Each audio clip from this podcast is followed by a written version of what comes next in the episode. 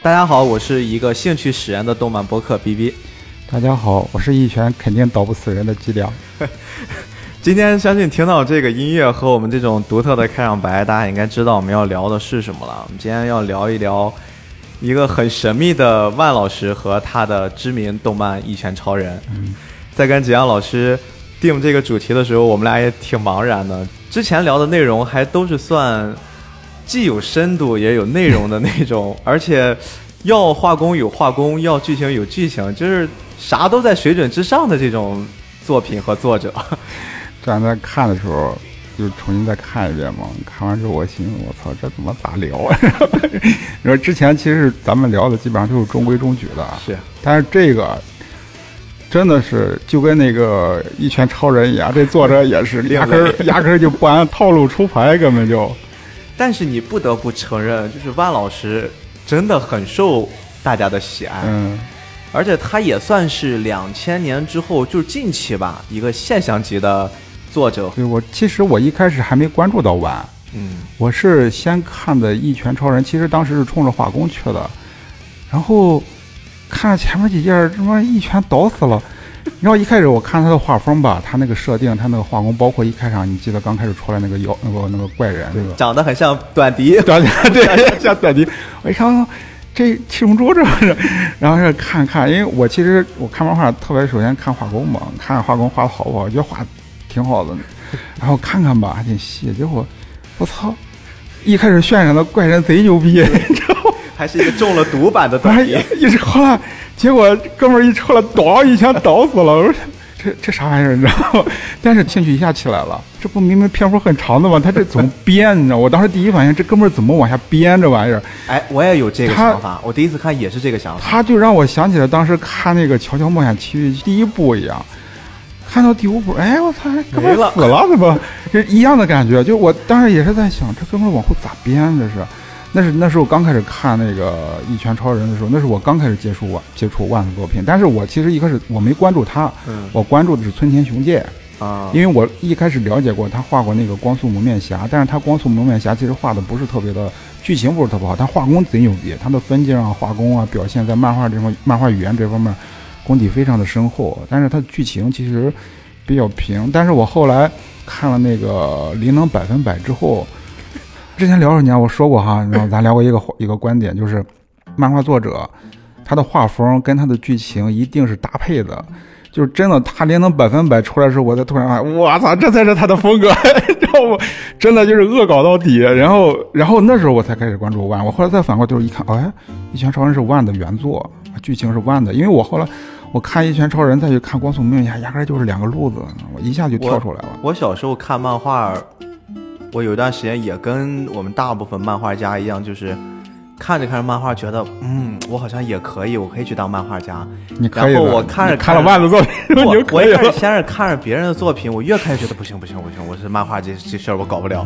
直到我看了万，也可以是吧？我一端详，好像我也行，可以的。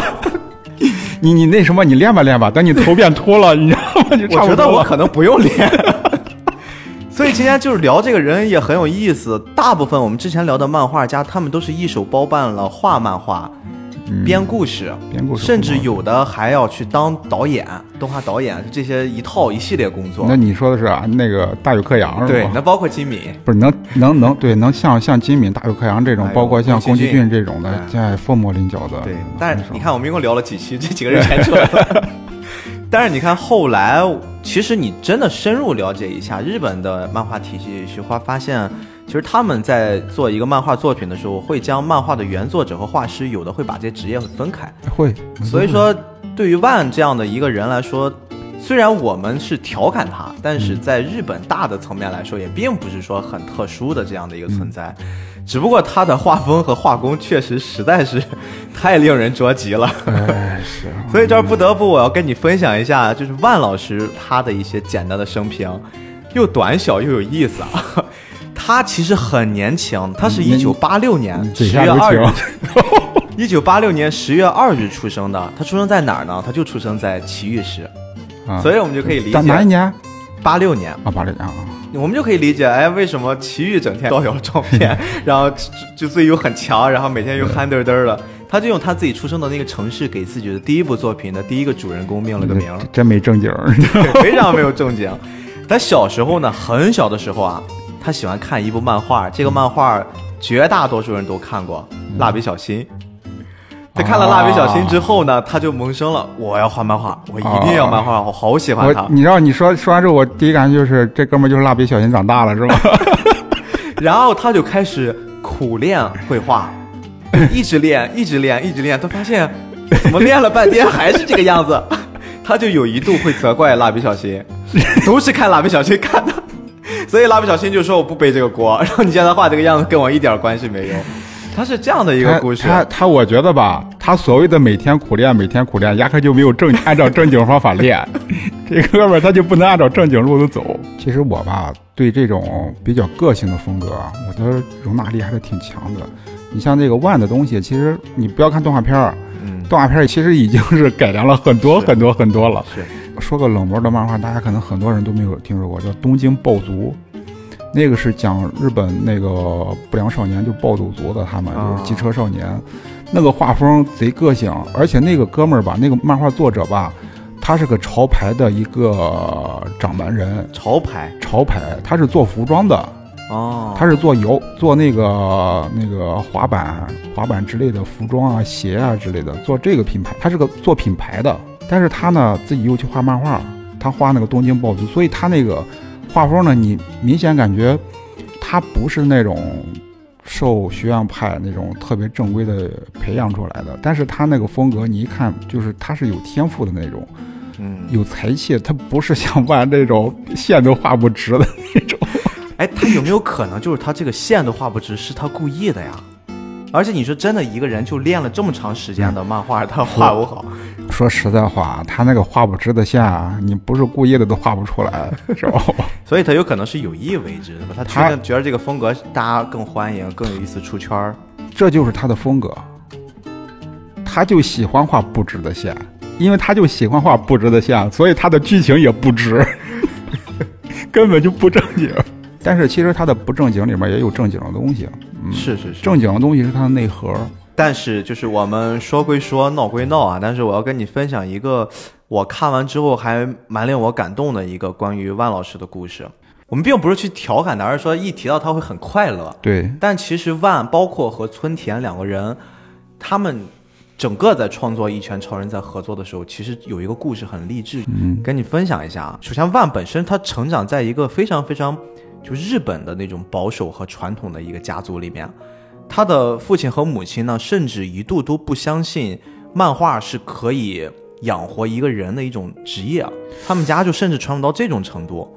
然后有一天，就万放学回来，我们说过他小时候不是很喜欢看蜡笔小新嘛，他那个时候其实就已经在很迷恋漫画了。他有一天突然闯进他父亲的房间，给他看了一个他当时还没有完成的最早最早的一个那种，现在我们叫作品，其实就是小孩子嗯。随便画的一东西，啊他很开心的拿给他爸爸看，起了一个名叫什么叫中年男人，给他爸看，他觉得爸爸可能会喜欢，但是他碍于父亲的威严吧，他有点担心父亲看了之后会不会生气啊，嗯。就一直站在那儿就等着，怀着那种心情。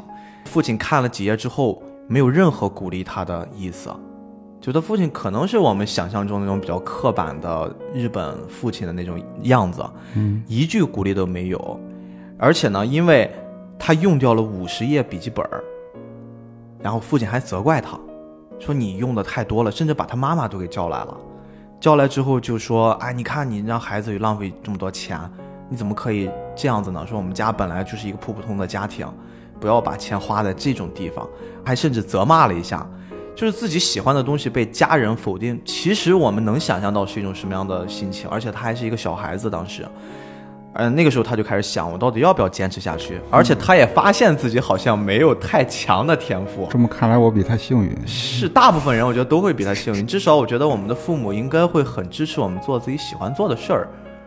可能我觉得这个因人而异了，因家庭的不同的情况而异。他当时就产生动摇了，就是我到底要不要去坚持我自己喜欢的事儿？他思考了一晚上，他有了决定。也可能我觉得他看了很多日漫有关系吧，就是那种中二魂顶着他，第二天他说小宇宙爆发，我绝不能轻易放弃，就他会有这样的心情就出来了，就说哪怕是在笔记本上都不能画。然后呢，甚至我父亲说做这个东西是一件很丢脸的事儿，我都不能放弃，我一定要坚持作画，因为我从画画中可以得到快乐。嗯，他当时会有这种想法，就一个很可爱的，我觉得这种小孩的样子就会浮现在我们面前。但是我在想，你说他爸这么刻板，他这性格随谁？漫画带给他的力量，真的，漫画经常会鼓励人什么坚持、什么奋斗那种。漫画是他爸爸吗？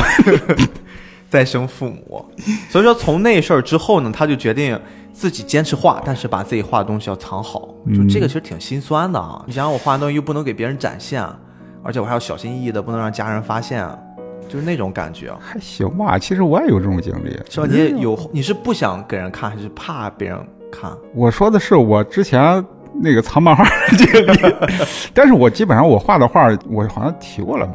嗯我经常画那些。积攒成册的那种，拿到小朋友跟前，小同学跟卖 啊，还还能卖钱的那种，但是当时没舍得卖。其实万的小时候，相对你来说，他其实会惨很多。我们去可以体会体会那种心情。他画的不行，你知道吗？你赖谁去？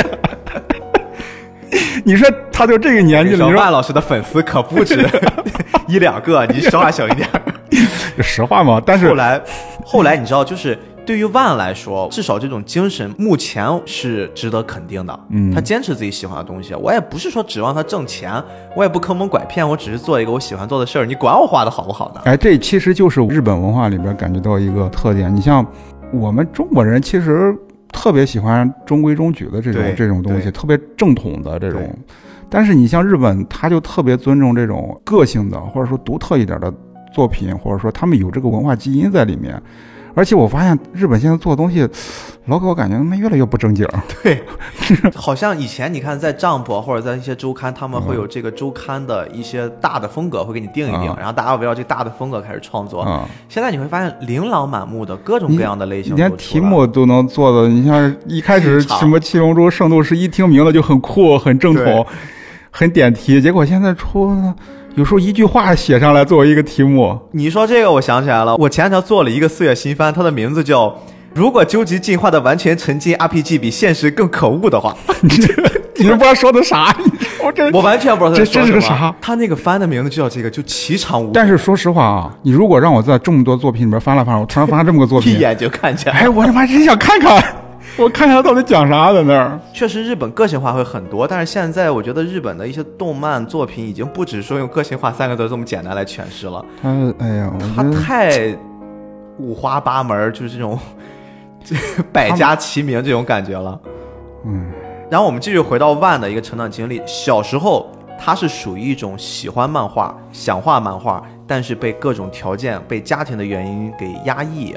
嗯，我没法尽情施展。其实他的年龄跟我们差不了太多，都是拥抱互联网的这么一代人。借助互联网呢，他还是坚持自己的初心，我一定要当一个漫画家。这件事儿是没有动摇的，所以他就在网上呢去搜索如何成为一个合格的漫画家，就类似这样的一些搜索，他就会发现很多人会在网上去发布自己的作品。我们中国人比较好理解的话，就是我会写小说，我自己不一定非要找出版社去出版。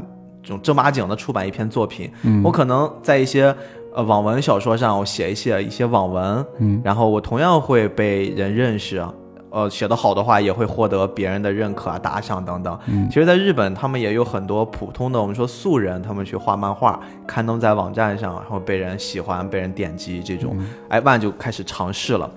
既然这样的话，他就会想，那我最开始我先从最简单的做起。还是手绘一些画稿，嗯，然后用手机拍了照片传上去。我们可以想象那种样子。而且对于拍照来说，他也不擅长，所以经常拍的一些图片，就自己画的东西本来就歪歪扭扭的，然后手再一抖，拍的照片又糊，然后整个这种东西吧，又弄得很小很小那种缩略图，然后传到网站一些莫名其妙的网站上，就反正人家看的也莫名其妙的，经常就会划掉。就一开始并没有一下子就爆火，但是他为这件事儿，他还是一直在坚持，一直在坚持。其实我当年吧也干过类似这种事儿，是吗？拍了发上去？那不是拍，那时候没有网络，就是我很小时候，我上小学的时候，我上哎不是上小学还是上初中的？嗯，有点现在一下有点记不清了。当时你可能还不知道，中国那时候有两本权威的那个漫画杂志，《少年漫画》跟《北京卡通》。北京卡通我看过，北京卡通你看过北京卡通我啊？看过。少年漫画，我当时是，哎，我想想我是给北京卡通投的还是给少年漫画投？因为我当时其实也挺纠结的，我是真的去画漫画，还是说我去走纯艺术的道路？多大呀？十几岁吧。然后我当时就把我画一些我觉得还挺好的作品攒吧起来，因为那时候都是寄原稿，那时候嗯没有说你什么扫描件或者什么东西的。嗯那时候原稿挑吧贴吧给他发过去了，发过去我寻思就是说，人家如果给我回信儿吧，我就继续。嗯就我赌命运，当时就是赌我的才华，看到底行不行。当时我寄了之后吧，人家一个周之内就给我回信了，就真回信了，那个时候回信就是正常的那种，就是正常的一封信封，信是吧给？我回了一封信，给我寄，真给我寄回来了。哎，很开心嘛那时候。我当时很开心，因为我当时其实是在赌命运，如果他不搭理我，石沉大海，那我可能就不走这条路了。嗯因为我给他寄的东西吧，寄的画吧，有很多都是散的，就是画工绝对没问题。他希望我能够画一个，哪怕有二三十页这么一个完整相对完情节相对完整的一个短篇情节，嗯然后然后让我给他寄过去。我我当时心里边你知道，就是特别的亢奋，就是我 可以，但是后来我发现，其实我只是画工可以，但是我编不出来。这就我之前在网站上也连载过一段时间漫画，也是因为这个问题，就是编剧的问题。所以你跟村田其实某种程度上会很像。其实人家村田吧，他还能编出连续的剧情来。你像我是为了画漫画克服了多少难关，最痛苦的是克服分镜的难关。嗯，分镜难关克服之后，发现哎，我这不可以画漫画了。然后发现下边另一个难题编故事。编剧的难题。但是其实我觉得我是那种真的只是说在画工这方面有天赋的人。当然，比我有天赋的有有很多很多很多。中国画漫画能画画好的人多的是。像我这种的，尤其是像，尤其是在北京工作，你会发现，我操，人才济济。北京就是大家都是奔着梦想，而且都是有才华、有能力的人到那儿去。促进最大的还是在画工这方面。但是我那时候，我操，我我能看，你知道吗？但是真正开始自己编的时候，你会发现这个东西吧。我后来在想，我觉得是不是跟性格有关系？因为我发现我编出来东西吧，特别温和，缺乏那种激烈的冲突。但是你作为编剧而言，你激烈的冲突必须要有的。当我试图去要把人物抛到一个残酷的情节里的时候，我会我会有一种于心不忍的感觉，就是老是想试图让他躲避危险。所以说就是典型被姑娘扎的次数少了，多扎你几次你就扎心了。那要要不你这段剪掉吧。但是我觉得像万这种的，他在编剧方面极其的精彩，对天赋极高。他只是说画工，我说实话，他的画工没天赋。他的故事层面确实是弥补了很多很多，就让我们觉得我现在会不会画画，甚至都已经无所谓了。因为你说如果一拳它是一个偶然事件的话，嗯，那 OK，为什么后面灵能百分之百会也同样那么精彩？其实说这个人本身他一定是有东西的。因为我看《灵能百分百》的时候，我特别希望他继续看下去，我能继续看下去。但是他打完那个超能力大叔之后，直接就终结了，就是打完那个组织之后就完事儿了。什么爪好像那个组织叫没了。对，我其实特别想看，我戛然而止，最后变了一个巨大的油菜花。啊啊对，其实万老师就在那个时候呢，他在网上搜了很多很多资料，他发现了有这么一个机会啊，有一个叫新都社的网站，那个网站正在做一些漫画的发布，而且很多人已经在上面都开始投稿。它就类似是什么呢？就是你可以在我这网站上投，投了之后给你一平台去发布，这儿平台有观众看，嗯它就是像一个中介一样。然后万就决定我要去赌一把，因为那个网站是要用电脑版的，他之前玩的都是手上画，然后拍照传上去。嗯他就自己又筹了一些钱，弄了电脑，买了手绘板儿，嗯然后自己去学了一些简单的软件儿，就开始将纸质的漫画变为电子版的，嗯，然后就开始投稿了。他投稿的时候其实也是很兴奋，因为对他来说，他没有经过非常专业的漫画训练，而且他自己的画风也就是那个样子，一是一发表就在那个网站上成了泥石流一般的存在，就是非常另类，而且很多人就形容就是辣眼睛。他的故事又很有意思，所以说它的播放量就一直还不错，而且稳步上升，有时候甚至会越涨越快，越涨越快，很快就上去了。我真觉得吧，他真的就是蜡笔小新长大了 给他了，害了是吧？不是害的，我真觉得他就是小新长大了，就那种独特的思维，小新本心。就小小新本心，只有只有小新能想到。我们都是属于经历互联网一代的人。很久之前呢，我们小时候的老师会让我们写日记，但是为什么你说现在写日记的人很少，就是很少把它当成一种自己的兴趣或者一种习惯来做下来，反而我们会有很多人去开始尝试写，最早是写 blog、写博客，后来变成微博，后面朋友圈就开始用这种方式记录自己，因为有一个很直接的事儿，就叫及时反馈。你比如你写了日记，你可能要写很长时间，你可能要被像雷锋同志一样做完好事儿才能被人挖出来。你正常人一般人写日记是没有反馈的，我只是记录我自己。嗯，但是你变成博客、微博这种带交互属性的话，你会很快的看到别人的反馈，他是会给你的心理做一些补偿的。在万的时候，他也做了这么一件事儿，就是他发到那个网站之后，当他发现自己的作品有人竟然在底下会评论，我好期待下一集啊！是突然心情就不一样了，你知道，就是我们甚至都可以想象，我们自己在做菠萝油子的时候，嗯，有人会给我们在底下留言，我们都会很兴奋的。不管你留什么，你说好的，说不好的，我们其实都会很开心。嗯我就在这暗示了，大家你们知道什么意思啊？对对对，点点点赞加评论，对，就所以说，万也是他看到他的作品，当有人说我还想再看看，能不能尽快更下一章的时候，他充满了创作欲望，而且他的作品累计阅读量很快就破了一千万，非常可怕。你像日本一共才多少人，多少互联网民啊？他突破了一千万大关之后呢，那个时候是二零零九年，他开始做尝试，然后到了一零年，他大学毕业了。日本的习俗就是我就不给你供了，你自己想办法生存，你自己要找工作，自己要有能生存下去的能力。而且他父亲依旧很严厉，甚至直接就给他赶出去了。我就觉得特别奇怪。我觉得像万这种人，他家里应该有家族遗传，类似于他祖辈，他父亲做农具的之类的。但是他的父亲就一直都是就是像记录的那样，就相对古板，而且很严厉。我觉得可能也是儿子的原因吧。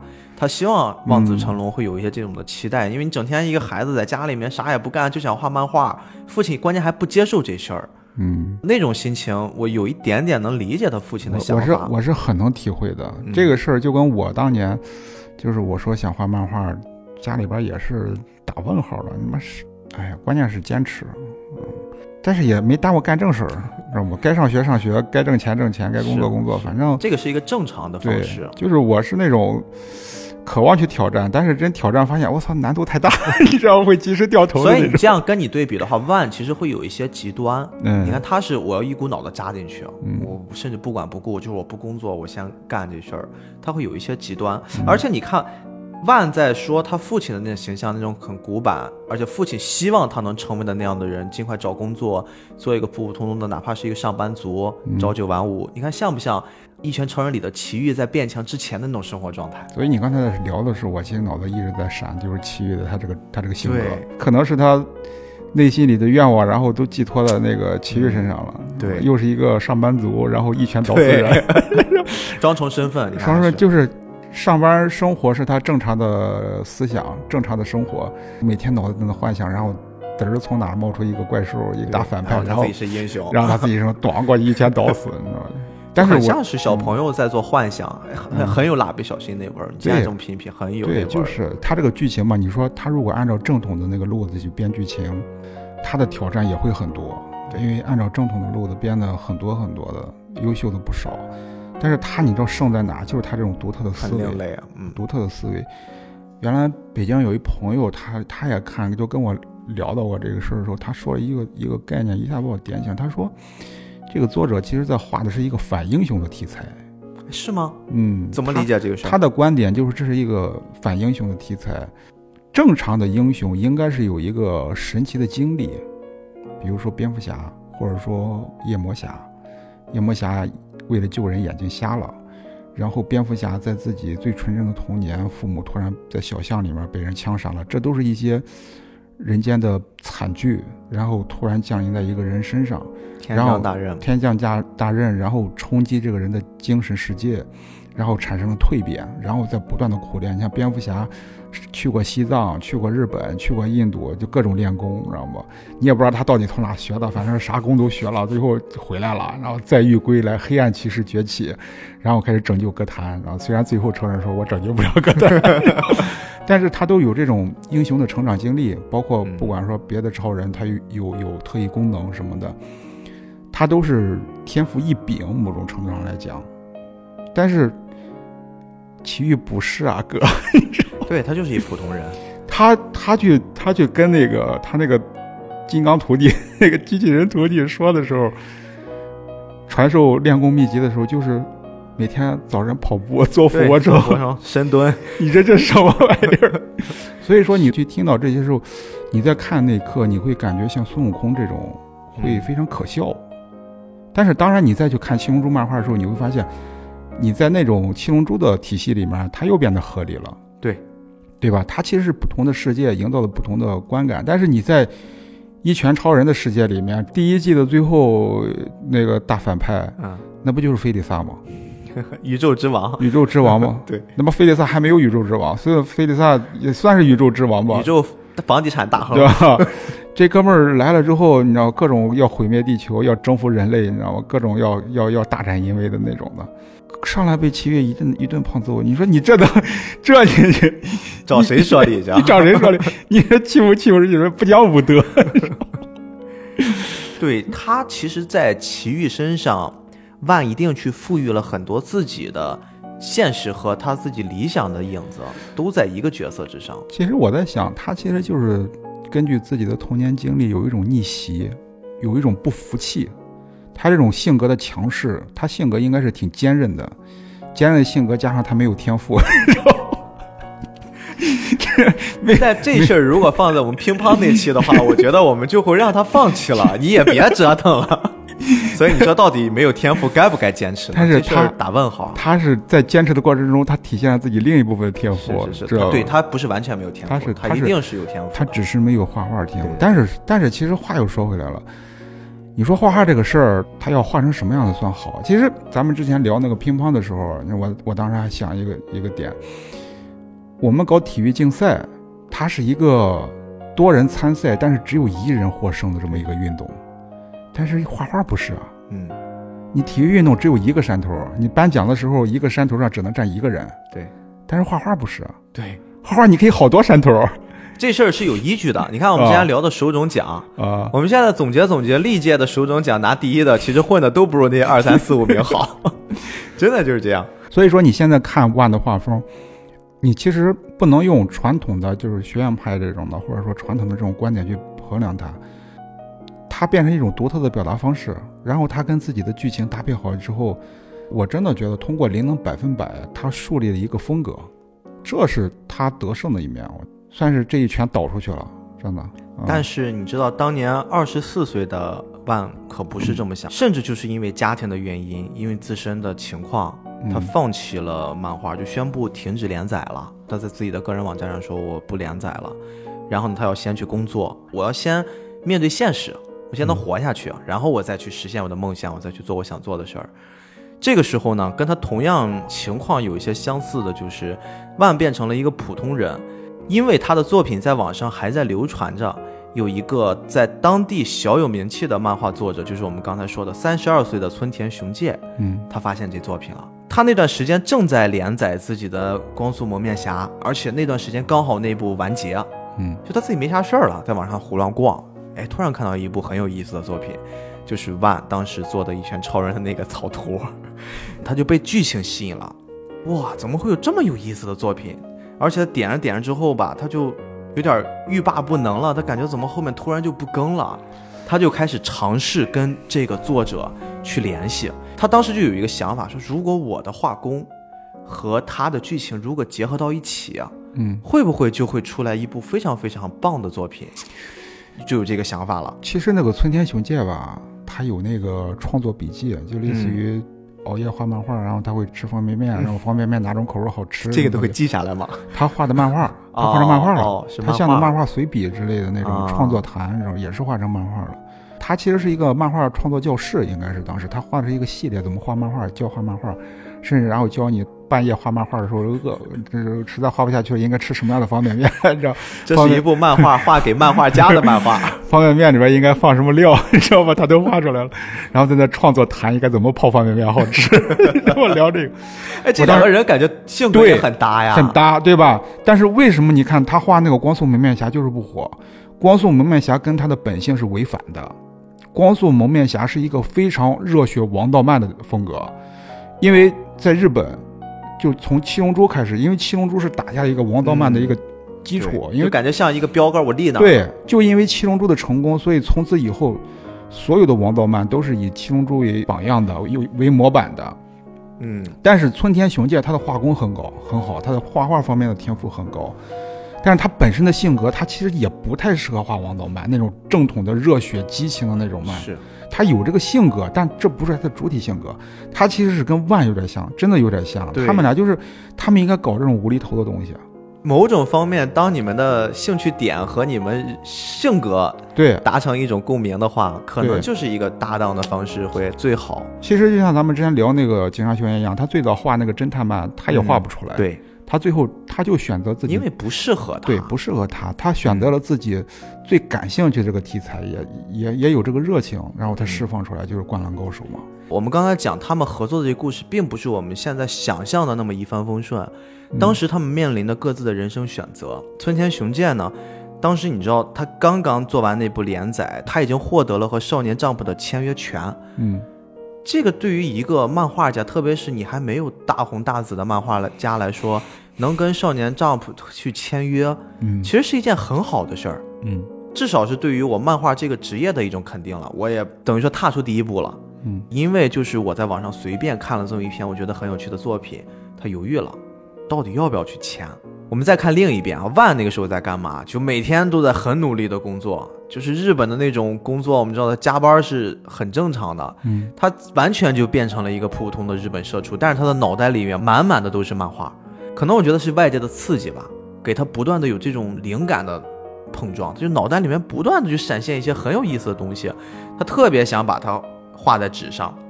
而且他当时也一度是希望，哎，不行，我要不然就真的辞职吧，我再坚持坚持啊，我就就还是去画漫画吧。父亲、母亲，包括身边的朋友，全部都在劝他，大哥，你别，你这样就挺好的，你不要再就回到原来那种日子了。你看，至少你现在有作为稳定的工作，你可以养活自己啊。嗯，他们都是这么去劝他的，脑袋里面一直有那个声音，说我要不要再回头去继续画漫画，再试一试。就这样，两个年轻人。各自因为各自的生活和一些机缘巧合，都产生了人生的一些转折点。嗯，村田这个时候其实还遇到了一件事儿，他当时突然就被一场病击倒了，就是全身都是荨麻疹，直接住院了。就当时会到一种什么程度，说内脏都开始肿，呼吸都很困难。这个人基本上我可以说在鬼门关转了那么一遭，他突然就意识到，人的生命其实是很短暂的。特别我们现在又这么年轻，我们不去说努力，不去，呃，拼搏一把去做自己想做的事儿，多遗憾呀！其实这个心情，我觉得有点像现在咱俩想做的这事儿。他突然就在那一刻有这想法了，所以说当他的病情好转之后，他立刻就收拾行囊，就去联系了万，而且他们还约好要去见面。村田是亲自去拜访了万，嗯，而且他们见面的第一句话就说：“哎，咱们一起画漫画吧。”非常直接。就目标很一致，然后两个人呢就聊了聊，就发现我们的梦想、我们的理念都很一样。就像我们刚刚说的，我们从他们各自的一些生活习惯上来看，这两个人就应该是性格很搭的。嗯，一聊果然如此。然后呢，两个人就各自做了决定。万当即就辞掉了自己的工作，村田拒绝了跟少年 Jump 签约。就他们的相遇故事，其实前面虽然我们在嘻嘻哈哈的聊，但是其实很励志。就整个这个过程，我们会看到了两个年轻人为了梦想啊，我们去很努力的拼尽全力的去实现。为什么村田能遇到他？万其实没有我们想的，就是那么不堪。其实他的作品自己去画的时候，在自己的个人网站上已经有高达一点四亿的点击播放了，所以那个时候已经还可以了。只不过他的那种风格吧，确实不太适合我，我变成一种周刊去发布。所以说村田的加入会让它变得更完整一些。他其实真正绊住他脚的，真的就是他的画工。对，漫画虽然最主要讲的还是剧情，讲的是角色，嗯，但是它毕竟是画。确实是，你画虽然是锦上添花的东西，但这个花必须得有。嗯而且我其实刚才在听，就是你讲他这个经历的时候，我觉得这跟我其实有时候一些观点相一致在哪儿？我觉得他必须得经过社会这种打磨。有，而且我自己有一个很深刻的感受，就是我们在年轻的时候吧，我现在也挺年轻的啊，是啊，面对 面对客户吧，往往会有一种，哎呀，排斥，或者说，因为客户经常会提出一些让你觉得特别变态的意见来，你根本就接受不了，这什么嘛这是？但是其实当你经历了一年、两年、三年、五年，我再回头看的时候，恰恰是这些客户的这种折磨，会锻炼你的能力。另外一方面就是他经过这种这种社会的锻炼之后吧，他的素材会更多。是，而且你其实，其实其实有的时候是什么？呃，客户都会有不同的想法，或者说你在工作的场合跟所有人打交道，每个人都会有不同的想法，不同的思路、不同的思维，其实都会促进你个人的想法。就像我之前有一段时间在北京的时候，我自己想关上门闭门造车画漫画，我要集中精力，你知道吗？最后差点把自己给逼疯了。我最后，然后最后到了什么程度了？我回到我住的那个屋子的时候，当我打开门的那一刻，我突然明显感觉到自己的头发根儿炸起来了。是吗？啊，所有的头发根儿都炸起来，就是头皮麻麻的。我当时第一反应就是坏了，不行，不能这么下去了，然后然后赶紧就上班去了。嗯啊，就是在北京，其实有这个好处，就是只要你想挣钱、想上班，随时都能上班，只要你有能力，嗯，有的是机会让你去选择。所以赶紧我操，上班就不能再这么，因为脱离社会了。我以为分镜解决了，我就可以搞了，结果发现他妈的剧情更难搞。没那么简单。真的的，对，所以说，其实我觉得像他这种吧，他经历跟社会接触接触吧，嗯防止那种闭门造车容易逼出毛病来。那么，其实我们在说到这儿的话，其实又想起那个像《花蜡笔小新》那个作者一样，挺让人惋惜的。嗯，但是像他这种，真的，我觉得跟社会接触啊，跟人接触啊，虽然有时候很痛苦啊，但是其实这种痛苦，它会让你得到一种成长的快乐。你回头去看一看的话，而且会对给你积点很多成长的机会，是这样子的。嗯。要不然他也不可能奇遇爆发出那么那么邪门的力量，因为你只画一个一拳把人倒死，真的没啥意思。其实。其实你看他真正让我们看了有意思的时候，他是靠很多很多平凡的力量给他烘托起来的。对，而且奇遇到最后，他不光是把人一拳倒死，他会说出一些颠扑不破的道理。就比如说，我告诉你，我变成一拳超人，我头变秃了，我怎么着的？我去每天早上锻炼，我去我去俯卧撑，我去什么？其实无非就是在告诉我们，他在画的是一个超人的故事，但是其实我们都知道这是假的。就像以前我们中国有一个诗人叫海子写的什么，从明天开始我要关注开价是多少，关注什么时候就是春暖花开花开那那那那首诗，这些才是最重要的。其实万他是知道的，他其实是通过奇遇这种方式告诉我们，其实真正使你变强，你首先你得你得锻炼吧，你身体要强健吧，然后你你的心态要要很好吧，是这些，全是其实回头告诉我们都是这种很很安稳、很安稳的这种不是一个灵丹妙药，对。一个掌给你传个功，然后你就，对。嗯，很温馨的，其实，因为你跟奇遇一站在一块儿，你就感觉很很安全。对，这个是真的，就是奇遇这个角色一出现，会让你有一种莫名其妙的安心感。啊就甭管对面的人多么强大，甭管什么天灾，啊什么各种我们匪夷所思的灾难，只要有这个人在，我们就会觉得很安心，他足够强。你真的就想看看他怎么能够，又怎么能一拳把人 确实，你刚刚说的一点很对，就是一拳超人。我们如果只看这个名字，其实已经知道剧情是什么了。嗯所以说，我们真正看的这部漫画也好看这部动画也好，嗯。我们看的不是说他是怎么出的这一拳，对。而是要看这个一拳前前后后的铺垫对。和故事整个发展完了之后，会给我们一种反思。对你像我记得他第二部应该是打那个怪人怪人组织呢，不是有一个豪杰怪人吗？协会，怪人协会那个豪杰，豪杰里边有一个之前跟奇遇交过手的这么一哥们儿，叫水龙，对，天赋也很高，是一个自负极高的人，对对对，而且他对什么什么英雄协会压根儿就不屑的那种，什么英雄协会什么玩意儿这是东西，他是那种很自负的，结果豪杰压根儿没出手，就被一个小毛头儿，你知道吗？刚变的一个怪人，哐哐一顿揍之后，真的把他揍老实了。真的就是这个人，你不管他多邪多狂，碰到比他强的一顿痛揍之后，他就老实了。那一刻吧，他想逃跑，但是本来比他弱的那些英雄反而都迎难而上顶在上边嗯。他这些英雄要救他，让他赶紧逃跑。那一刻，他才突然发现自己多么幼稚。当然，这些英雄最后也被击败了。但是当真正奇遇出现的时候，一拳把这人倒死的时候，真的会带入那种情感，感觉从水中的角度讲，英雄真的很可笑。而且我们确实有的时候会产生这种逆反，对那种光明正看上去光明正大的、看上去伟光正的那种东西很很排斥、很反感。但是当你在最危险的时候，恰恰是这些你反感的人迎难而上去保护你的时候，你会发现自己其实可笑的是自己，对，小丑就是自己。小丑就是自己。嗯，然后齐豫一拳把那个豪杰，连你都他他连怎么打豪杰他都懒得画了，你知道吗？直接远处丢来一颗头，直接就结束了。直接结束了，你知道吗？然后那个水龙看着这颗头，看着豪杰的头，没词儿了。你知道那一刻他的世界观全部都给颠倒了，就是他以前的嗯认知应该跟现在这一刻完全不一样了。其实我们今天吧，本来说聊一拳超人，嗯，不想挖掘什么深刻的主题。其实它本身也没有什么深刻的主题，但是它要表达的是一个颠扑不破的道理。你像那个一拳超人，其实其余代表的是什么？绝对的能力。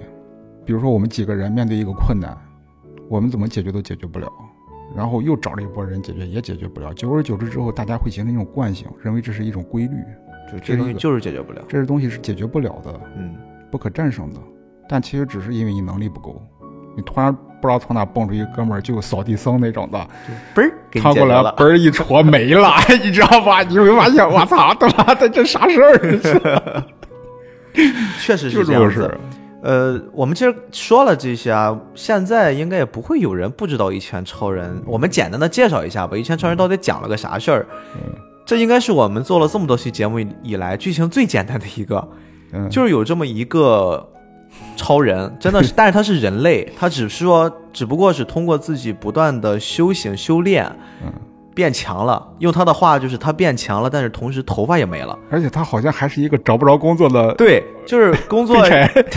他之前的身份就是工作也 也觉得很没有意思，然后到处找工作，失业青年，然后吧路边救了一小孩儿，路边救了一小孩儿，突然就爆发了。他一直有一个英雄梦，然后就通过救小孩那件事儿，他觉得我就拼了命了，我就锻炼吧，我觉得当英雄很爽，嗯，然后开始锻炼，练的自己变强了，确实很强很强，就强到任何事儿他都一拳都可以解决啊。但是他自己的内心也逐渐麻痹了，就找不到任何快感。我们现在都知道玩游戏是一件很爽的事儿，嗯，但是如果你把这个游戏当成职业，就是你每天都要打，你每天都不停的打，你每天睁开眼我就要开始练，而且我一定要 就是把它当成一个一个目标来去完成。你觉得这个游戏其实本身是索然无味的。嗯，很多职业玩家，我觉得都是因为这件事儿，就是我们最开始喜欢打游戏，但把它变成一种职业了，哎呀，好难呀，哎，我记得累。我记得那个英雄协会里边有一个 S 级的英雄，嗯排第七位的叫 Ken 是吧？啊，他就是打游戏的一大哥当。时我记得有一个情节，就是然后奇遇跟他聊天，然后说：“我感觉我失去目标了，然后我太强了，总是一拳把人打没了。对我不知道我还能向向哪个方向发展。”然后然后 King 跟他说了一声：“那你跟我玩游戏吧。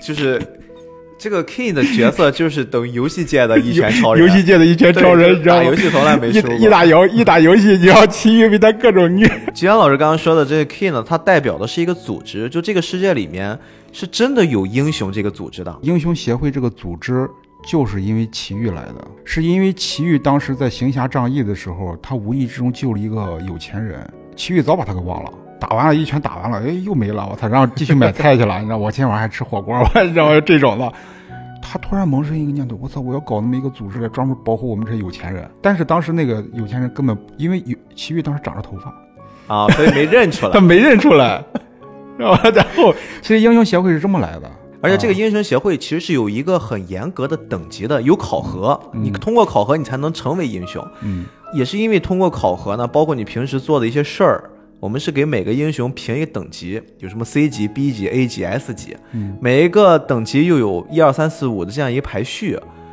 然后 S 级的机械英雄就是我们说的这种老资历了，很难的一些问题都要通过他们出手来化解。那有英雄协会，同样就会有坏人，坏人又会分普通的坏人和怪人协怪人协会，嗯就会有这么一个对立面儿。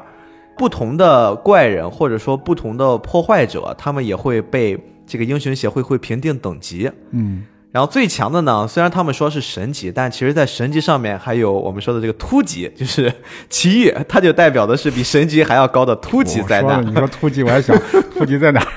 但是你知道有比突级还要高的级别吗？不知道蚊级，就是奇遇都打不死的那个蚊子，它是 最强的灾害等级。合理合理。蚊级。所以就是在这样的一个故事背景之下，就是这个城市每天都会有奇奇怪怪的怪人出现。你发现没有？按照万这种思路吧，你不能用逻辑去。比如说，我们一说什么有等级，什么最高什么等级，它是没有逻辑的。你不知道他会搞这个啥来。我说是什么就是什么，这个世界我说的算。啊，真的，我觉得其实我真的有这种感觉。我看嗯一拳的时候，我真的觉得，你们跟一拳打什么打？这是作者直接进入自己的世界里了，就不讲道理。没办法。其实这个故事就是讲的这样。虽然我们这个故事里面设定的奇遇是最强的人，但是他总是会有一些机缘巧合也好，歪打正着也好，他的真正的实力只有极少极少的人才知道。嗯大部分包括英雄协会一直觉得他就是一个普通的叫秃头披风侠。嗯，最开始给他评是一个 C 级，然后他能做的事儿呢，就是可能平时帮老奶奶姑姑过马路，给小朋友找找丢的东西，就做这种低级的任务。但是越是那种很重大的灾难，奇遇都在场，而且都是奇遇解决的，是但是没有人看到哎，没有人看到。因为一拳把人打死了，根本来不及。而且功劳还归到了别人身上，就总是这个样子。那个 King 也是，King 是最有意思的，King 是一个普普通通的人，因为他呢，因为很紧张，就一紧张心跳的很快，而且他一般遇到的一些很奇怪的、很强的对手，奇遇刚好在他身边，总是奇遇给他解决了之后，别人就以为是 King 解决的，加上他那个心跳，他那个心跳都会把就会被后人沦为是说这是 King 的必杀技。叫战战斗引擎啊。对这个只要有这个心跳他就要发威了其实是心跳声吓得不行了。对 对对，就我们可以通过这些简单的描述，可以理解，就是在万老师的设定之下，这个世界多么的荒诞，哎又很有意思。这个世界里面，那我们到底是看什么？这个就回到我们前面在讨论那事儿了。我们到底是看这个一拳超人在看什么？真的就是说，看一个小光头。穿着紧身衣，抖着披风，然后四处去一拳一个敌人吗？我们看的不是这个。我这里面有两集印象特别深，嗯第一集是说有一个灾难，这个灾难呢足以毁灭一个小镇，就是天上掉下一颗巨大的陨石。嗯那个时候，奇遇是有一个徒弟的，我们都叫他是经费战士杰诺斯。他是一个除了脑瓜子，浑身都被机械改造的一个改造人。嗯他一直要追求最强，为了报仇。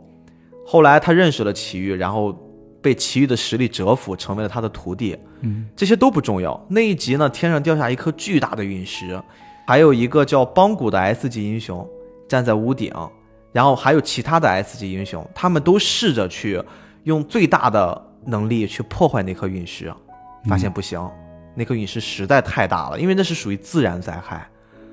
他们发现解决不了，就这个城市要毁灭了。嗯然后突然奇遇就出现了，然后用非常强、非常夸张的爆发力，就弹跳起来，屋顶都被震裂了，嗯然后一拳把那颗巨大的陨石，就足以摧毁整个城镇的陨石给打穿了，然后那个陨石从中炸裂，炸成非常非常多小块儿，落到了这个城市上。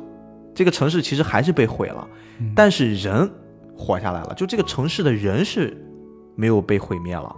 相当于说是一件好事儿。就如果我们从结果导向上来说的话，这是一件好事儿。奇遇还是拯救了这个城市，但是那个时候他受到了网上的指责，嗯说就是这个人，他破坏了我们的城市。嗯，就那个故事让我印象非常深刻。咱们现在很多人何尝又不是故事中的那些指责他们的人呢？因为我们不了解真相，我们可能被呃一些片面的报道也好，或者是我们眼睛没有看全这个世界所得到的那些信息，我们会被蒙蔽了这双眼睛。我们总是会以为我们看到的就是真相，我们看到的就是真理。在那个故事里面，我看到他们对于奇遇的指责，奇遇一开始是很生气的，也很不理解，他觉得很委屈啊。但后来他想开了，他觉得我没有必要再去解释，而且有时候功劳又会归到别人身上。我们可想而知，对于齐豫这个人来说，他的内心的那个世界是多么的无奈。所以说这个事儿让我印象特别深。你说的应该是背心十背心什么？就背心尊者、背心背心不是背心尊者，背心使者，背心使者，还有一个什么背心勇士什么东西的。对，背心尊者其实 S 级的，啊，背心尊者是 S 级的。背心勇士跟背心使者好像是他两个徒弟。对那俩哥们儿反正是 不怎么地道。然后就他们本来想打败，想想攻击祁煜嘛，结果搞不死他，搞不动他，然后就给他泼黑水、泼脏水，就是就因为通过陨石这个事件，其实是奇遇拯救了整个这个镇这个城市嘛。对然后这两个哥们儿就直接就是泼脏水，说就就是因为他对导致整个这个城市被那个陨石给破坏。其实它里边有一个逻辑在哪儿啊？就是说，奇遇你可以拯救世界，但是必须得让世界就是一点损伤都没有。其实他们想要的是一个理想化的结果，但是这个理想化的结果在很多时候是不可能的，因为当时你想想站在上面的一众 S 级英雄，大家无能为力。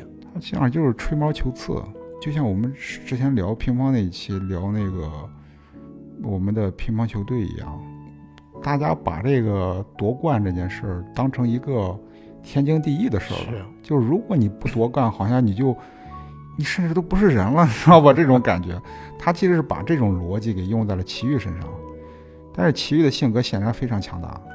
我有时候会把自己带入到那个普通市，你比如说我们现在就是在奇遇市，就是在奇遇身边的那些普通的小市民，嗯，咱们虽然现在是在帮奇遇说话，但是毕竟我们看的是一个上帝视角。你想想，如果咱两个现在正在奇遇的身边，在就在那个楼下面，嗯，我们看到这一切，咱的想法会是什么？我顶上站着一堆 S 级英雄，S 级英雄在我们的世界里面是强无敌的，所有恐怖的重大的灾难，他们都可以帮我们解决。这么一帮人还没有出手呢，你一个 C 级英雄，你上去一捣乱，你看你把我城市给我砸的，我觉得可能是这种心态，所以他们才会被那些背心的哥们儿们就几句话给怂恿起来，就煽风点火给点起来的。我的感觉吧，他应该是说的一种社会现象。我之前看莫言的作品的时候，莫言提到过一个事儿，是他很小的时候一个经历，一个真实发生的一个经历。莫言小的时候，基本上中国都还很穷的时候，他们家就是破天荒的，因为攒了很长很长时间的呃粮食，换了点肉，然后包了一顿饺子，准备改善生活。结果包好饺子之后，煮出来的时候，那个香味飘出去了。飘出去之后，正好路过一个乞丐，嗯，这个乞好像不是乞丐，好像是他们村里边的一个什么一个一个一个一个很普通的一个村民什么的。然后这哥们儿直接闻着味儿就进来了，你竟然吃这么好吃的独食，嗯，你竟然不会分享给我，你还是人吗？就是这种逻辑。最后搞得他家没办法，就是只好请他下请他吃饺子。然后那哥们儿贼能吃，基本上把他家辛辛苦苦攒了那么长时间改善生活那顿饺子吃了个十之八九。他其实莫言也是在讲这么个逻辑，嗯，他是这么个，就是我们人性中的一个现象。我认识一些做那些什么动漫的，嗯我知道我现在身边做动漫的人，大部分不喜欢动漫，你知道吗？绝大部分是不喜欢动漫。但你说为什么他们要做动漫，而且还要给一帮喜欢动漫的人看？这个本身就很不好。哎，你身边不喜欢动漫，他在做动漫，对，大部分就是我这群三四百个人那种群啊，嗯，大部分不喜欢动漫。我是怎么知道的呢？第一，聊天聊出来的；第二，就是你很明显能感觉到，我当跟他们在群里面去讨论，我之前很早之前我说要做菠萝油的，我说大家有没有喜欢的动漫啊？什么什么，给我们提提意见，我们聊一聊，没有人理。当然有，不是因为我们的原因，我之前就甚至没带我们的东西，我就说这部动漫很火，我们聊一聊怎么怎么，就你们觉得这个动漫怎么样呀？怎么没有人理？但是当我说，哎，做什么动漫可以赚钱？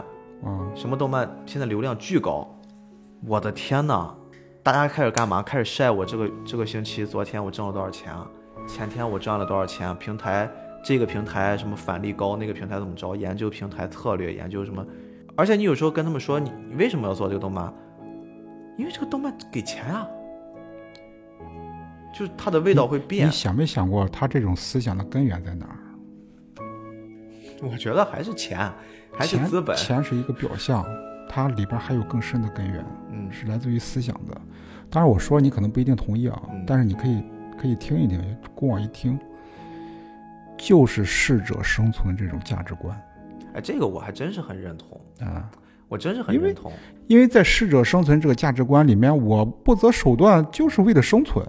我做这个动漫或者我做这些选题选内容的时候，我们是有一个秉着初心是，首先这个动漫我喜欢，第二这个动漫我能聊，我我知道怎么说，我绝对不会做一些我看都没看过怎么那种动漫的。嗯，然后我们那个小圈子里边很多人说啊，你真是你现在什么据说我们为爱发电嘛，为爱发电，我现在都感觉这个词儿已经变意思了。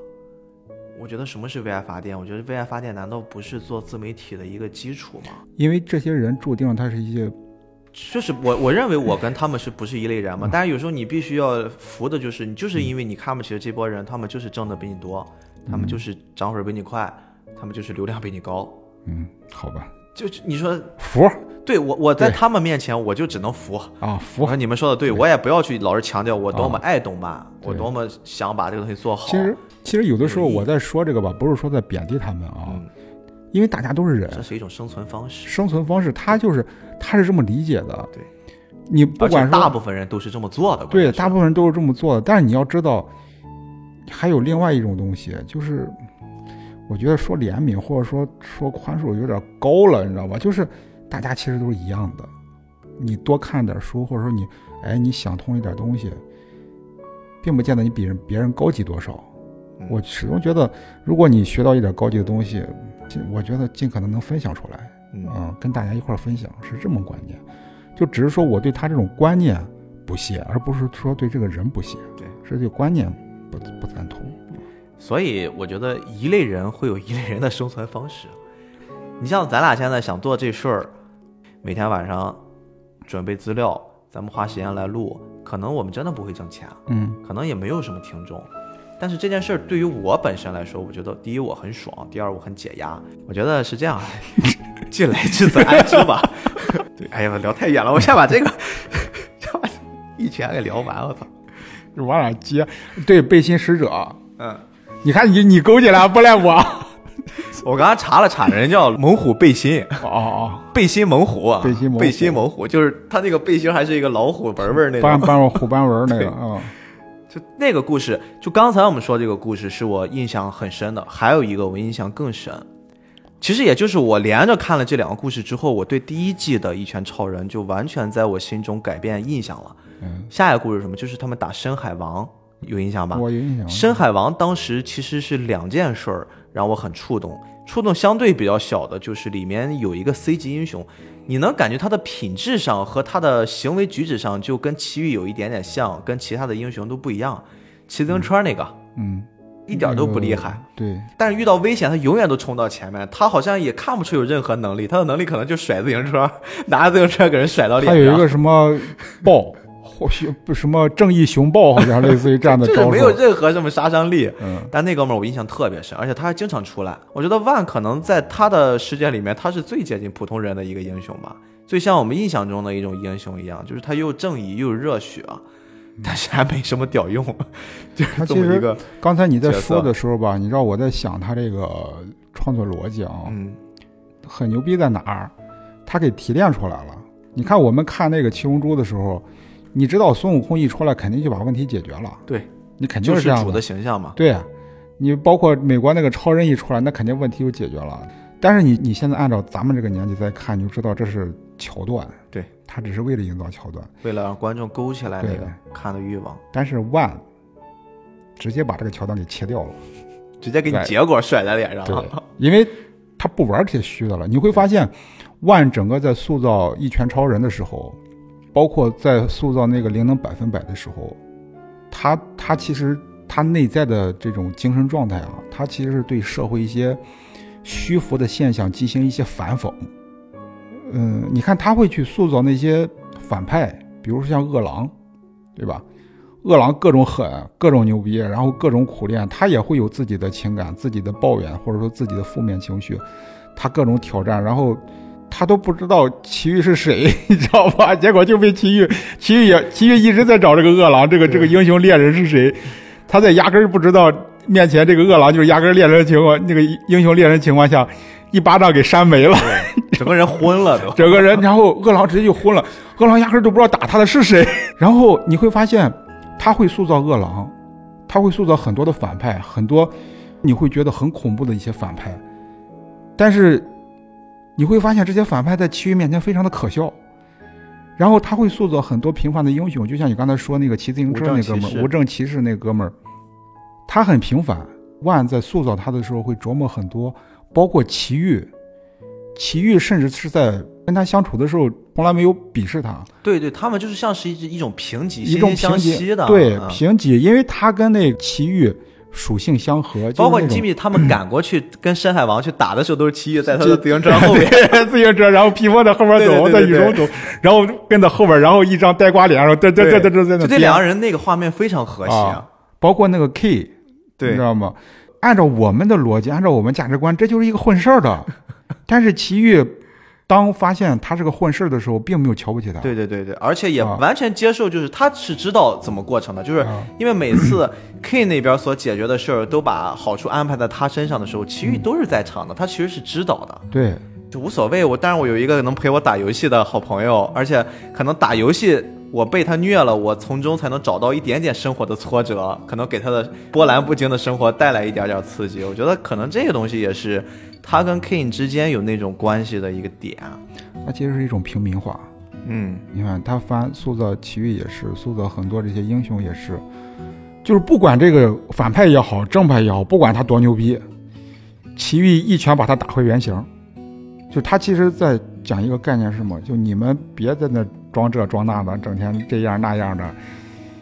哎呀，你就老老实实的生活就完了。哎，我跟你说，还有一种可能，你知道吗？就是把他想太好了，你过度去拆解他了。是吧？我当时看那个，尤其是看那个，就是齐豫跟那个外星人打的时候那一场，我当时就一个反应，因为咱们上期刚录的是那个那个一人之下嘛，当时咱们聊到了一人之下，其实欠缺的就是打斗方面的这些功课。对。但是一拳在这一方面塑造的极其牛逼，甚至我就哎想，，你知道为什么吗？这就是我们下一个聊的话题了。嗯就是先让我把这个我说的这个精彩的部分说完之后，我跟你说那个原因啊。嗯就刚才我们说那个深海王，我第一个让我很感动的就是无证骑士这个小角色，嗯第二个就是整个这个深海王的事件。嗯这个事件为什么我觉得很有就很有深度呢？绝对不是说一拳这么简单。嗯他当时所描绘的也是说深海里面出来了一个极强的 BOSS，这个 BOSS 已经强到来了很多 S 级英雄，没有人能治得了他，嗯而且都几乎是被他打的就是惨虐的那种状态。嗯 S 级的、B 级的、A 级的就围攻他，打不过。奇遇这个时候英雄登场了，也是仅仅只用了一拳，感觉就是没怎么使劲儿，嗯啪一拳打上去之后，所有那些大家难以企及的、拿他没有办法的这些英雄们，发现这个敌人已经没了，凉了。嗯而且那个时候在场的是有很多很多的吃瓜群众，就是被困在那儿的那他们当时在那个避难的那个对，看着这一切了，完全看着这一切了。一开始大家觉得哇，英雄来了，嗯帮我们把危机解除了，一开始还很高兴，鼓掌欢呼。嗯但是接着里面就有一个长了明显就是一张键盘侠脸的那么一男的，就是那种日本肥宅的形象嗯站出来了。你们刚刚那些 S 级英雄、A 级英雄，你们在干什么？我们每个人就什么纳税又怎么着的？嗯我们养着你们这群英雄，来了这么一怪物，你们谁都打不过，被一个普通的人、普通的英雄一下子给轻松解决了。英雄协会的那套系统要被瓦解了，在平民的眼中，这套已经构建起的英雄协会的世界观和价值观要被崩塌了。是有这个可能的，因为养着一个奇遇就行了。对，而且还不用花钱他们会很不理解眼前发生这一切，就前面你们被打那么惨，那一切是真的还是你们在演我们？你像肯定是这种想法。奇遇这个时候做了一个让我觉得非常牛逼的，而且是完全异于常人的一个操作，他直接就哇，刚才一定是那些英雄们把他打残血了，嗯我刚刚没怎么使劲，我怎么一拳就给打死了？嗯哇，还是他们那些人厉害，还是那些比我牛的 S 级英雄，他们立了大功，然后就我捡漏了，嗯，他给自己立了这么一个身份，下面的那些人接受了。哦，怪不得，怪不得你过来那么轻松一下就解决了。你你这个人就是捡漏，然后再给他熊了一顿。而且那一刻他是亲耳听着他救了的那些人一直在去无端的指责他无事生非，而且他这次选择的是我完全不反驳，我甚至是主动的去说出了一个不是真相的真相。嗯，我这一刻我会觉得《一拳超人》整个作品就升华了，他就真的不是我们说的那一拳下去那么简单，就这两个故事，让我对《一拳超人》整个这个作品就充满了期待。但是这块正好就说到你刚才说的那个，接下来就是很精彩的那场，甚至可以记入日本史册的那个战斗，就和外星人波罗斯的战斗，那个战斗打斗极其华丽。但是那个战斗其实功劳不是在万身上，也不全在村田身上，因为呢，当时那个战斗其实是一个日本动画界至今为止都没法很难再复制的一场盛宴。当时风房子那公司接过了这个《一拳超人》的制作呢，一四年的时候，正好日本有一个非常非常有名的一个制作人，叫夏目真悟，嗯，他呢，在整个日本动漫圈里边，就他的人脉极其牛逼。比如说他刚刚开始在做这个行业的时候，他就去给天元突破做动画，哦，被熟人引荐。你看他一上来就先做了一些很大的一些大番，他认识了谁呢？他认识了久保田氏，嗯，然后这个久保田氏也就是《一拳超人》第一季的作画的一个总监制。啊，我知道，然后再往后，他后面又干了什么？几年之后，他制作了一个《海物语》的 OVA，、嗯。然后他还担任了汤浅证明的四叠半神话大戏。哦，他又认识了汤浅证明，他在第六季里面他是做分镜，是这样的一个人。他的整个作画水平又提高了之后，《钢之炼金术士》的剧场版里面，他又跟小西贤又合作了。而且他几乎在那个时候，他的职业生涯就达到了一个相当相当高的位置。他整个就负责那个动画电影里面的战斗画面，而且节奏都是由他说了算。他的职位就已经很高了，当时就跟骨头社的整个一些人就很熟，在圈子里面也认识了非常非常多的大神。哎，是骨头社，我知道，你一说，所以你看，这样的一个人，他当时就有了大量的圈子里面的人脉。在第十二集，其实已经出来了一个卡斯阵容了。那个阵容里面随便拎出来几个人，放到现在都是非常非常有名的。你比如说金井有文，他是干嘛？他是现在大名鼎鼎的《进击的巨人》的动作作画监制。哦，然后九倍典史，就第一集我们很经典那个奇遇跟地底人大战的时候，包括最后一集那个普通连续拳都是他画的，非常厉害的一个动画师。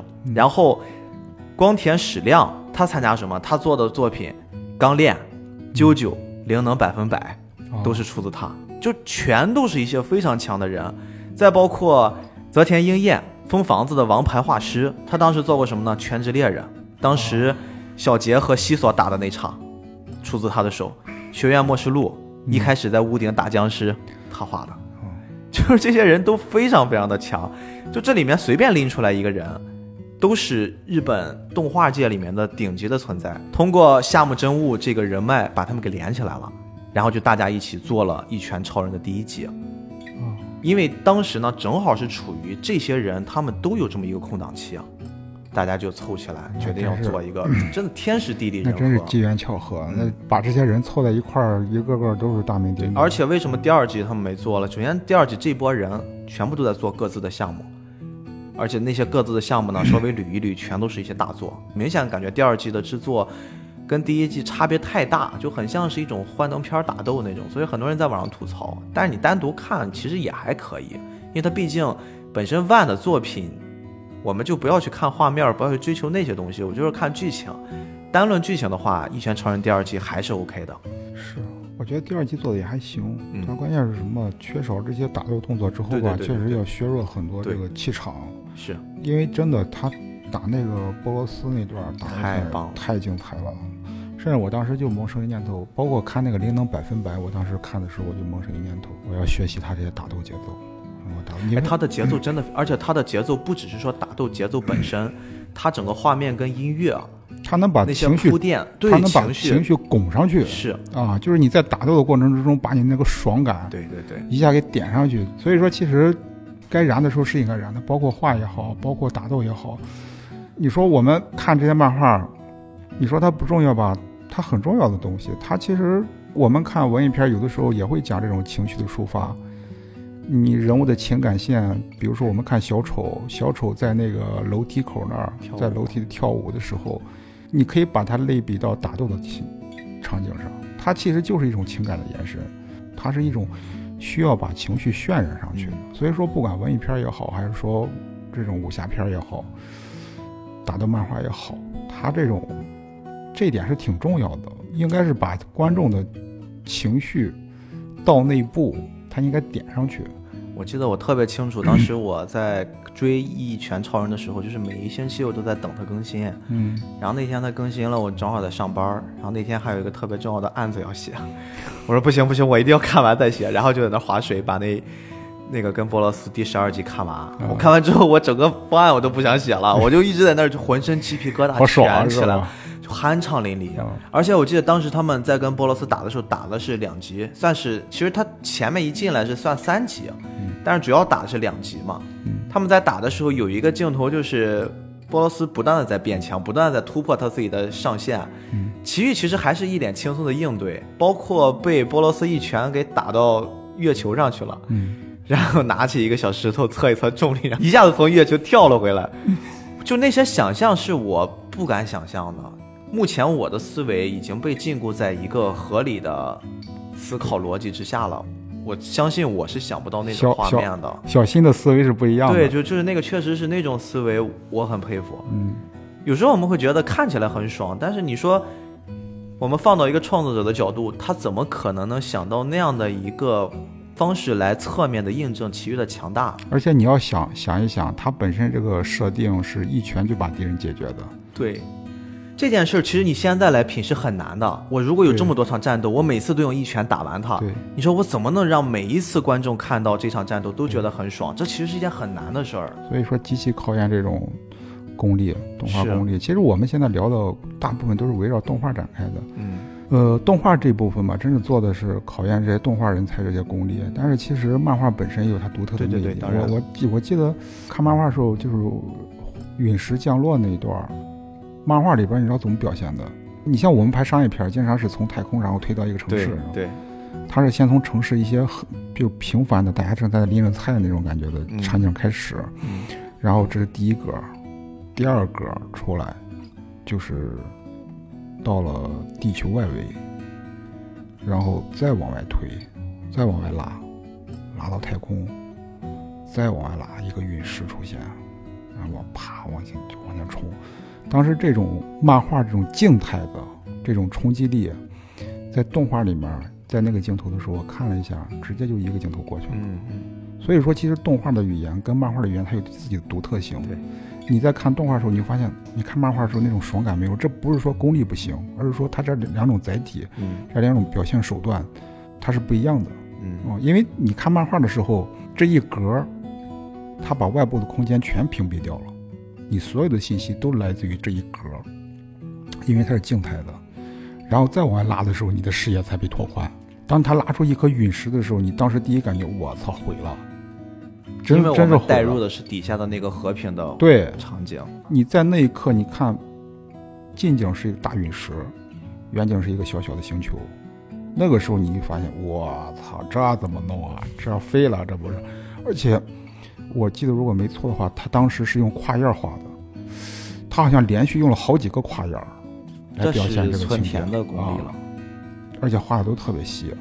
所以说，你其实为什么我说我们在看动画的时候就失去了这种这种这种感觉了呢？就是因为我们在一看动画的时候，本身我们的思维就是以动的概念来准备的，所以说当你一看这个镜头的时候，你不可能像静态漫画这样一页一页一页往外推，它其实一个镜头就讲过去了，所以说你可能根本来不及感受那种细微的变化所带来的那种冲击，这就是漫画和动画之间，就是一个静一个动之间这种独特的魅力。而且当时看他那个画的时候，真的，村田雄介确实画工特别厉害，画的特别精细，那些那些他画那个我估计也挺爽的画的。也可能我觉得是分工的原因，就是他的精力更多的是在雕琢每一幅画上。单纯从画工而言啊，其实《一拳超人》基本上无可挑剔，真的。但是我说句实在话，他这个画风跟万的风格还是不太搭配。我觉得如果说村田雄介能够早一点跟万合作的话，可能会更好。但是当他画完了那个光速蒙面侠之后，他的风格被王道漫画给锁死了。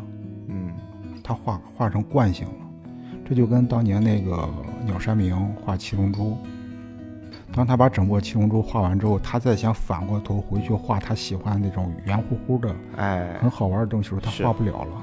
他的线条里边永远带着一种硬，嗯，那种软乎乎的东西。就阿拉蕾那个年代的东西就没了。阿拉蕾阿拉蕾那个东西他就没有了。嗯，所以说，这就是说，村田雄介他的画风太正统，嗯不够恶搞。所以说，其实当那个灵能百分百万亲自画那个灵能百分百的时候，我真的我第一眼看的时候，我操，这是什么玩意儿？但是真的我再看的时候，我第二个反应就是，这才是万的剧情应该有的画风。嗯其实如果说这两本漫画都有实体漫画啊，而且是原版漫画的话，放在我面前，如果我手里的资金有限的话，我可能选择买的是灵能百分百，而不是一拳超人，因为在我眼里看来，即使灵能百分百的画风我看着不过去，但是它是完美的，它的画风跟它的剧情，包括它的人物形象造型，完全是一体化的。嗯，这才是完整。它可能不是完美，完美这个词可能不恰当，而是应该是完整，它是契合的。你其实这个想法是对的，因为嗯灵能百分之百目前在小学馆网页端嗯到现在为止一直都是第一，非常非常多的人就喜欢对，万的那种东西啊对，他的作品本身也好，它所表达的内涵的东西也好，其实聊到这儿，你像咱们在聊那个《进击的巨人》，《进击的巨人》真的也是个奇葩。非常奇葩。我操，他那个画一出来的时候，我操，我说，而且还是出单行本儿。我当时刚开始看的时候还是看单行本儿，我寻思日本漫画真是够狠，这种画都能印成书。他最开始也是因为那个画风的问题，他是被丈夫那边给丈夫的编辑就没有要他。其实这也是丈夫后来变动这么大，嗯然后他们最后悔的一件事儿吧。因为那个进击的巨人，他那种画风，他能把线画直，零到百分百跟他完全是两个反差。对万的画风完全是软乎乎的，面面不拉几的，连个形都没有。但是你会发现，进击的巨人完全就像是一种硬派的草稿，他那种画风特别适合表现那种破坏的让人崩溃的情节。嗯，就是真的就是崩坏，因为进击的巨人所营造的那个世界观就是崩坏。嗯巨人一出现的时候，你感觉人都崩了，很适合嗯，散开的那种状态，包括画速度线的时候，画那种根本不规整的粗糙的东西，特别的吻合，气质特别合。嗯，就是进击的巨人，我们一直想聊，但是不知道从哪儿开始聊。这个确实也应该是，应该是一零年之后吧，很难得的这种很屌很屌的作品。其实我想很认真对待去看一看，把它聊了，因为它是一个叙连续叙事，不像今天你知道是什么日子吗？嗯今天完结了。啊今天群里面都在说，终于完结了，就是一个时代又结束了，十年。不是，咱这怎么就 突然就进击的巨人开了？我又不是一拳吗？是一拳啊！我我我其实是两两相对比着聊，就是你看《进击的巨人》，它是一个完整的叙事线往下续，但是我们聊这个一拳的超人，他会发现它是一个单篇，对，像个单元剧一样。但是我始终有个观点在哪啊？如果他能够把这个单元连续成三十卷，他就是巨著。嗯你相信这个观点？他如果说他现在就是还是画的少了，他如果能够按照现在这个这个脉络继续走下去，我相信在某一卷的时候，你会发现村田雄介的画风有可能跟他这个剧情挨合了，嗯有可能还有这个可能。他现在，我我当时说这个时候，我又想起那个一个老漫叫那个乱马，嗯乱马也是单元剧，而且这种也是无厘头，就是生活、青春加打斗，然后洋洋洒洒的也花了三十多篇，好像我记得是，反正是个大长篇。高桥留美子。高桥留美子那个，其实我相信村田雄介，包括那个万这个一拳超人，如果他能够像乱马那样变成一个三十卷本、四十卷本这么一个巨著的话，蜡笔小新也行啊。蜡笔小新，你想想 确，实是，对不对？当他有一个体量的时候，他就是一部作品，一部完善的一个作品。在这种体量下，他必须得成为巨著。其实你看，从第二季开始啊，就是我们说按照动画的那个分篇来说，第二季开始，当他引入饿狼篇的时候，嗯，这个角色其实已经想把一拳超人从单元剧那种模式，我一个小故事接一个小故事变成一个长篇了对。因为饿狼又牵扯到恶人协会，又牵扯到最后什么大蛇，就那一大批的东西，他就慢慢的有这个趋势了。对，你看，你看他这个一拳超人，他琢磨很多的是一些奇遇之外的人物。对对，这个是特别发现没有特别对，其实我们看的时候看的不是奇遇，很多时候看的是那些奇遇身边的一些角色，包括反派包括反派，磨的都非常细，啊嗯，因为这些人是平凡人，在奇遇面在前，在奇遇面前他们是平凡人，是是是，这个观点很有意思。他们是值得描述的，他们有很多描述空间。你你会发现，描写超人的时候，你很难去描述他。对，他妈开外挂，你知道吧？你怎么弄？我们之前聊的那个院线版的那个正义联盟的时候，最大的诟病在哪？就在这儿。嗯，超人一出来，你会发现之前的奋斗没得什么玩了，嗯，你说没意义，你是发现没有？你早点把超人过来一顿揍不就完事儿了吗？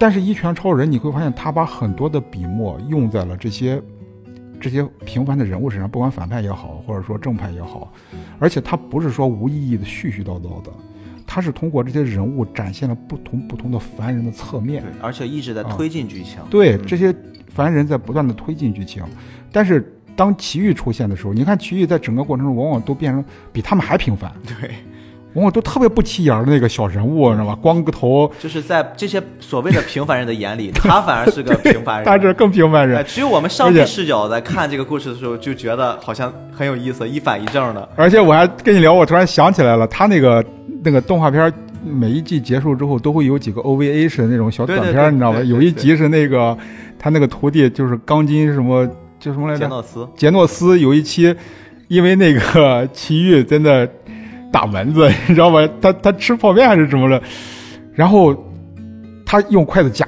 他无意之中一甩手，然后碰着杰诺斯了。当时那个画面就是杰诺斯直接黑了，然后就像 X 光一样透视他里边的骨骼，你知道，啪啪裂了，就那一下子裂了，整个杰诺斯就裂了，然后失忆了。就奇遇随便一甩手，不小心碰了他一下，奇遇经常都是一些无意的举动。然后杰诺斯失忆了，失忆之后当然又闹了很多笑话啊。当时其中有一句让齐豫耿耿于怀，就因为他失忆之后，他不知道齐豫是他的老师，他就不尊重他了，然后就开始吐槽他这张脸，说我二十分钟就能把你画出来，你知道吗？这就是官方吐槽。官方吐槽。然后那个齐豫当时耿耿于怀为止，最后结尾的时候就当那个杰诺斯恢复记忆之后，齐豫就问他说：“你还记不记得你之前说了一句话？”杰诺斯说：“我记不清了，说的啥？”然后齐豫说：“你说你用二十分钟就能把我画出来，是真的吗？” 当时杰诺斯后来啥我真说都是忘了，但是我真的把这个桥段记得清清楚楚，太恶搞了。就是你可以发现，整个奇遇在所有的角色里面是最画的最简单的一个，嗯最平凡的一个。现在而且网上都有说嘛，就是画风越简单，实力越强。而且你会发现，他经常会用更卡通的方式来体现，他画起来更简单，对，不用二十分钟，就是一估计五分个圈儿。五分钟就画完了。包括我觉得他啊想给他做一个光头，也是这个原因。所以说，你其实你看他在这个讲述这个故事的时候，安排这个情节的时候，他就是把那些配角，但是能够体现各个侧面的这些凡人的形象，把它给树立起来。对，这个时候奇遇其实是被弱化的，他变成一个打酱油的，比这些人还打酱油的。这种叙述模式其实是在我们那个正常的这个逻辑体系里面的。你像饿狼或者说其他人都是经过苦练或者有特异功能之类的，他们有自己正常的逻辑和思维。这时候奇遇就变成一个很平凡的人，但是他们是按照正统的逻辑在叙述。嗯，然后当所有的问题汇总起来，这些人碰撞到一起的时候，奇遇就出来了。对，其实无非就是孙悟空出来嘛，卡卡罗特出来了。卡卡罗特在鸟山明的世界里会叙述很多桥段，然后来烘托剧情上去。但是奇遇不是啊，奇遇上去就一拳就没了。嗯，然后，但是他这一拳没了之后啊，你会你会发现他不会产生像超人出来那种恶搞。这种这种感觉是靠什么体量达到的？是靠他之前对这些平凡人的铺垫来达到的。你甚至很多人，你看在看视频的时候，弹幕都会怎么说啊？这是我唯一一个心疼反派的动漫啊，就是因为他花了很多很多篇幅在描述反派。我是说反派的悲惨遭遇也好，说他什么被虐的很惨也好，嗯，因为他更多的笔墨，就像你说的，万是在描述奇遇之外的人，对，奇遇更像是一个我们所有人都知根知底儿的一个好朋友或者光头大哥哥。所以说他来了之后，我们已经能看到结局了。我们无非看的就是他那一拳什么时候挥出来，就无非就是这一下。我们之前看很多作品啊，包括尤其是美国的那些动漫作品，一旦聊到外星人的时候，往往都是降维打击似的，不可战胜、不可战胜的外星人特别牛逼，真的没法弄。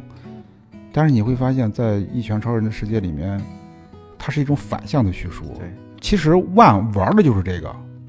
他就是把那些我们按照正统思维所观察不到的一些点，给表达出来。嗯，他其实角度非常刁钻，他其实卖的就是这个。他的作品的魅力也在这儿，包括他那个《灵能百分百》里边那个小人物，也是这么个特点，就是往往塑造的很平凡，但是具备很强大的能力。他其实迎合的是日本社会，因为日本社会现在基本上就进入到一个年轻人都其实都特别的丧的、很丧的这么一个状态。就是从那个电真寺开始开始丧起来了，越来越丧。他迎合了日本社会这种年轻的这种这种这种心态，在这么一个强大的体系里面，年轻人会感觉自己很弱势，他会有一种无力感。但是在这种无力感的同时，万没有让这种无力感延续下去，而是在鼓励人。你会发现，奇遇经常干的一件事就是鼓励人，而且当奇遇一拳打出去的时候。很振奋，很振奋，大家都被点燃了。对，因为如果说你再按照七龙珠那种桥段来讲述这种燃的情节的话，大家已经不吃这套了，老套了，大家不吃这套了。就并不是说龙珠老套，你我们再去看龙珠的时候，是因为同类的太多了。所以说，其实这个事儿就是说，我们搞文艺作品的最怕就是一个什么问题？你跟别人一样。嗯，你看我们俩都有那个那个荒木飞吕彦那本编剧那本册子。红木飞利园就特别忌讳这个事，对，他说他一上来就说了，非常强调你做漫画一定要避免跟人雷同，你要一定要独树一帜，搞出你自己的特征来。万现在他其实就是他的特征就是思路清奇，这是而且就是像你刚才说的最后那场 第一季最后那场和波罗斯的战斗，他来的理由是什么？你还记得吗？就是因为。各自有一个预言，波罗斯那边的预言是地球上有一个能威胁到他、能打败他的人，他要过来看一看、试一试。结果其实还不是，后来人说其实还不是指的是那个奇遇，只不过被他撞上了。在其他的漫画里面，绝对不可能出现这种方式，就是我可以来侵略地球，但是只是我去降维打击，我绝对不会是因为地球有一个比我强的存在，我来会会你。这个逻辑完全是逆着来的，卡卡罗特。卡罗特永远是主动的出去找更强的人去战斗，这也是早些年那种漫画里面所去崇尚的。我不断的去迎接挑战，我去面对强敌。但是到了现在，确实日本真的会存在这种丧文化，而且这种文化的铺设面越来越大。你会看现在其他的很多新的漫画番，里面所描绘的就是日本现在社会的一个缩影在里面。万。所用奇遇的这个形象，我们去给它放大。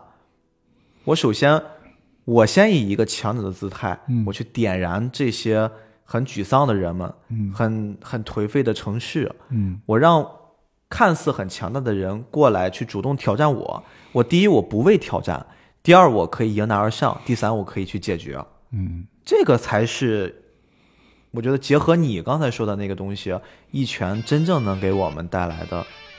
这种真实的感受，对，它其实看上去很荒诞的叙事，它里面蕴含着一种，它就是只有万才能够表达出来一种一种力量。我们再把这事回到最初的我们那话题，还记得万他从小的成长经历吗？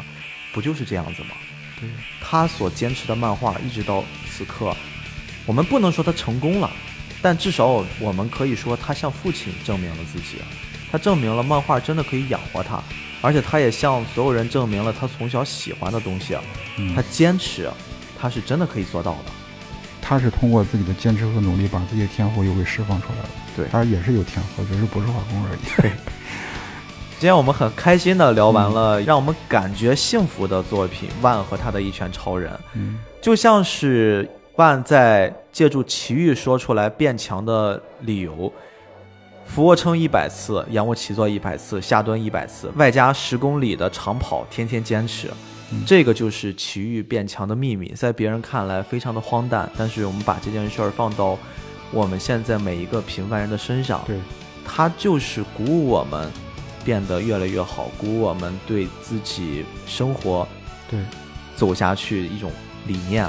借助这句话结束今天的节目。我是一个兴趣使然的动漫播客 B B。我是那个一拳肯定倒不死人的脊梁。好，那欢迎您收听这期的菠萝油子，我们下期再见。嗯，再见。